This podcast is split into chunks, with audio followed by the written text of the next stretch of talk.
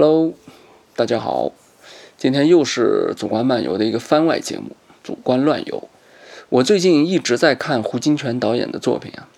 这个起因就是之前看了他一部《龙门客栈》，啊，也做了一期节目，后来呢又做了一期《笑傲江湖》，嗯，这个两个老存货啊，又拿出来吆喝一下，没有听过的朋友呢，欢迎去听哦。嗯，后来呢，我就按照时间顺序，就是一步步的去看胡导的作品。确实，胡导是一个宝藏导演，匠心匠气啊。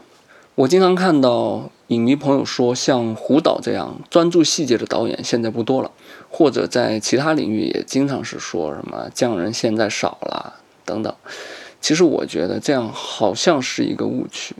这样说呢，感觉以前匠人就挺多似的。我觉得像这样的导演，这样的人好像是啥时候都不多。在胡导那个年代，他拍出来的武侠和别人也是不一样啊。我是刚看完一部他一九七九年的作品，这算是他晚期的作品了。嗯，主要是胡导走的年轻，照道理这个应该是壮年期的作品，因为他那会儿是四十八岁这样。这个片子一听呢就佛里佛气的，必然是一个佛教题材，叫《空山灵雨》。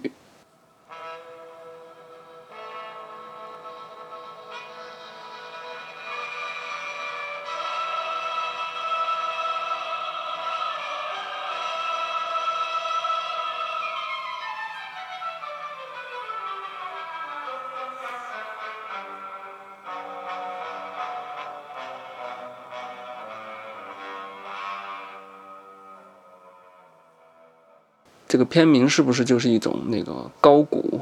隐士、内心静怡的感觉？确实，这主要说的就是一个寺庙里边发生的故事。这个片子经常被很多影迷或者说影评的朋友吧，就被誉为胡导最为成熟的作品。嗯，怎么说呢？我个人看到现在最喜欢的还是《龙门客栈》，但是这两部片子太不一样，我不好去乱对比。嗯，那我就聊一下我对《空山灵雨》的一些观感吧。我刚看完啊，嗯，其实这期播客呢也没有做过多的功课啊，咱们那个主观乱游就是这样一个特点，就是想到了我就赶紧做了。如果呢我在中间有说错的地方呢，或者是说的漏了什么的呢，那评论区呢请大家指正。那我先夸一下啊，我先好好夸一下这片子。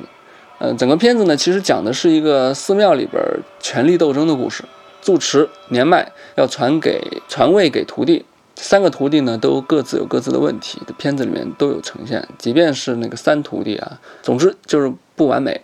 在权力斗争的基础上呢，这片子又裹了一个偷盗线索。来寺里面的有两位俗世间的人啊，见证人，呃，一个将军，一个大财阀，心怀鬼胎，各自有支持的徒弟，而且打着寺庙宝贝的主意。这个寺庙里边有个宝物，就唐僧的手抄经卷。两路人马都在打他的主意，这个戏剧的设计呢，还有互相之间的冲突呢，就特别的妙。基本上你可以说，这个片子里头除了住持，好像没有正派，都是反派人物。即便是后来得到传位的新住持那个秋明，他是一个流放的罪犯出来，在这儿出家，啊，也没有交代他之前是什么罪呢？他是被冤枉的呢，还是怎么着呢？没说。而且呢，我又想。住持的过去他也没交代呢，谁会知道住持过往有没有什么不对的事儿呢？我觉得这样的人物设计是高明的，我我是这样理解。那胡导用这种方式在说，人人都是不完美的，大家都犯过不同程度的错误，也有不同程度的毛病啊，所以要修行嘛。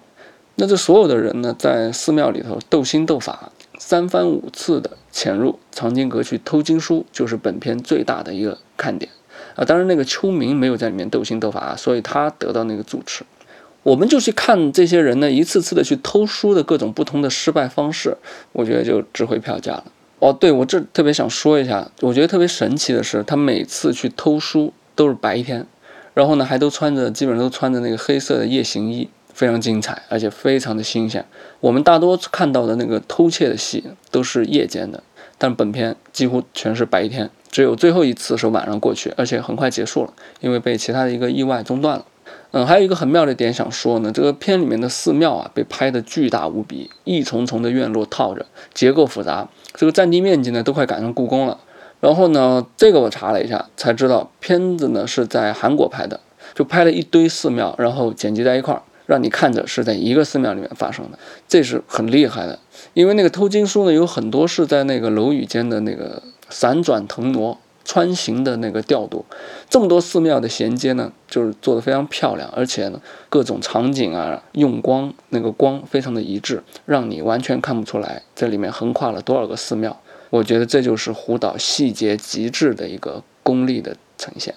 这个呢，让我想到日本的小津安二郎。啊，失之愈合的电影，这两位也是我非常喜欢的导演啊。他们特别擅长拍摄那个生活场景，拍摄的细致到什么程度？它会让至少是让我觉得是一个生活纪录片。我会相信这个片中的人物关系啊，还有那个场景的氛围很真实，它是真实的。当然，其实你看到的每一个片段都是导演设计出来的，就这种不露痕迹的设计，它也像胡金铨导演的那种不露痕迹的场景设计和调度一样，有异曲同工之妙。这儿呢。我一定要聊一个本片我觉得最厉害的一个片段，我觉得非常有代表性，就是第一次潜入偷金的一个片段。这段在影片的靠前的位置，比较就是算开头吧，从十三分五十秒到第二十七分十秒结束，这十几分钟的设计呢，真的是令人拍案叫绝。单说一个片段的设计的话，是我看过胡导影片到目前最叹为观止的一段。这首先最厉害的第一点。就是这个潜入是一个白天的戏，前面有说到，一般偷东西我们看的都是晚上，当然一个呢，我觉得确实大多是发生在夜里，大白天的不好偷嘛。再一个就是呢，白天偷东西的戏难拍，所以我们看到的戏，呃，都是一些晚上偷东西的戏。因为什么呢？我觉得是夜晚的，呃，晚上的光线呢比较暗，它可以营造气氛，然后呢也可以藏拙。我个人觉得这是一个相对好执行的。但是白天的偷窃的戏呢？一览无遗，每个人的细微的表情、眼神、动作，然后场面的控制，都在观众的眼底下。我觉得这可太难了。要知道，我刚才说的这一段戏呢，十几分钟，它基本上没有台词，特别是前六分钟，全是调度穿梭的戏，各种的闪转腾挪、细微的表情。另外，还记得吗？这是几个寺庙的拍摄剪成一个寺庙，这个太刺激了。真的看得我嗷嗷叫，大腿都拍烂了。第二点，动作写实，这个也是胡导一贯的风格了。动作场面呢，胡导顶多用一个蹦床，大部分的动作都是靠精巧的设计完成的。两个盗贼呢，一路躲避和尚的动作场面，细节非常多。这个呢，在音频节目里面比较难说清楚。嗯，如果要做一个类比的话呢，就比如说，好像我们看卓别林的默剧。卓别林的很多戏里面有各种滑稽的巧合设计啊，但因为他喜剧嘛，他我们会看到他特别灵活的躲避各种人的围追堵截，然后自由的穿梭，然后又逃走。胡导的场面呢，他就有这个特点，动作的节奏感和衔接特别好，就看到我的大腿又进一步的拍烂了。然后第三点呢，嗯，可算是要呼应一下我们这期的标题了啊，那你要不然就成了标题党了，就是我说的这个十几分钟的段落配乐。令人叫绝，这不仅是大腿，我小腿也拍烂了。本剧的音乐老师吴大江，香港著名音乐家，和胡导一样，也是不幸去的比较早，那五十八岁就走了，特别可惜。嗯，向您深深的致敬。就说这一段的配乐，大量的采用了中国的打击乐，啊，点缀了其他的一些民乐，营造了非常灵动的节奏感和氛围。演员呢，步步在点儿上。而且这个在点儿上不是死死的卡点儿。如果说死死的卡点儿呢，嗯，比如说现在很多街舞里边有一些舞者对点对得特别整齐。我们不知道大家看不看那个什么，这就是街舞。我非常爱看这综艺啊，每一集我都看了。它里边很多那个卡点的那个舞者就对得特别整齐，有很多零碎的音效它都卡得死死的。这样的节目呢，向来是会收获很好的呼声和叫好声的。当然，确实厉害啊，是要鼓掌的。但是我可能更想说，他这样更偏一个技术活、体力活。如果讲究通感和神似的话，我个人更喜欢情绪上的卡点。那这一点就在这段偷经书的段落里面体现的非常的完美和厉害。我不知道这一段的配乐是音乐先出还是画面先出啊？嗯，以我的聆听的感觉，我想大胆的猜测。这像是画面先出来的，然后音乐人们乐手们根据画面即兴的配上去的，可能会配很多次，然后把这个情绪和感觉，呃，内化到自己的脑海里头，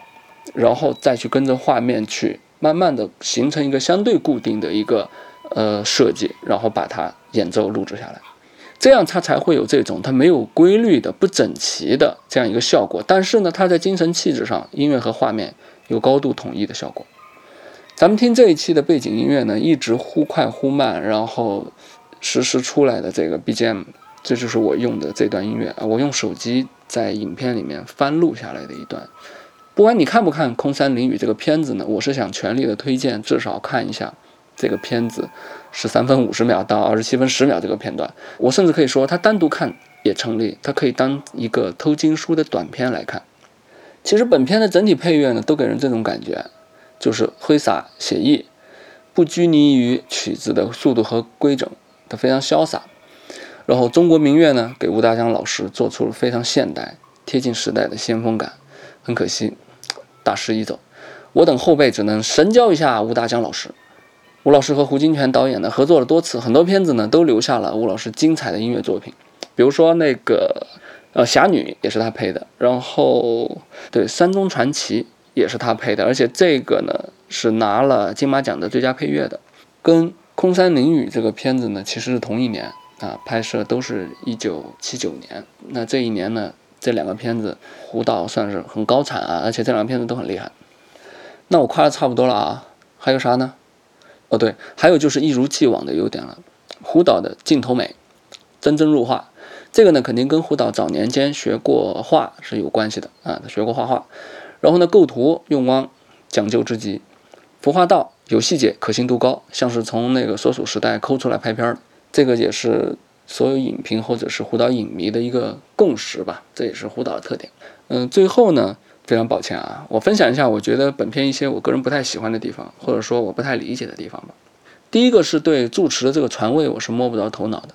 反正在片子里头呢，他是刚到这个寺里头没几天，而且他是一个流放的一个犯人，即便他再有慧根，我总觉得修行是一个水滴穿石的一个积累过程，不太好立马见分晓。而且这样处理，感觉住持也是不太爱秋明啊，因为这肯定意味着秋明接下来会有各种大危机啊。确实，马上呢，秋明差点就被杀了，然后各种被算计和引发冲突，所以胡导在这个的设计上，我感觉是缺乏逻辑的。第二个呢，那个女飞贼白狐最后出家也是觉得是一个败笔，或者说我没有理解到吧，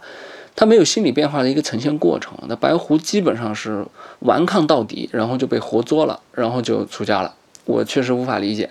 第三呢，是这个片子呢是重门戏轻动作的，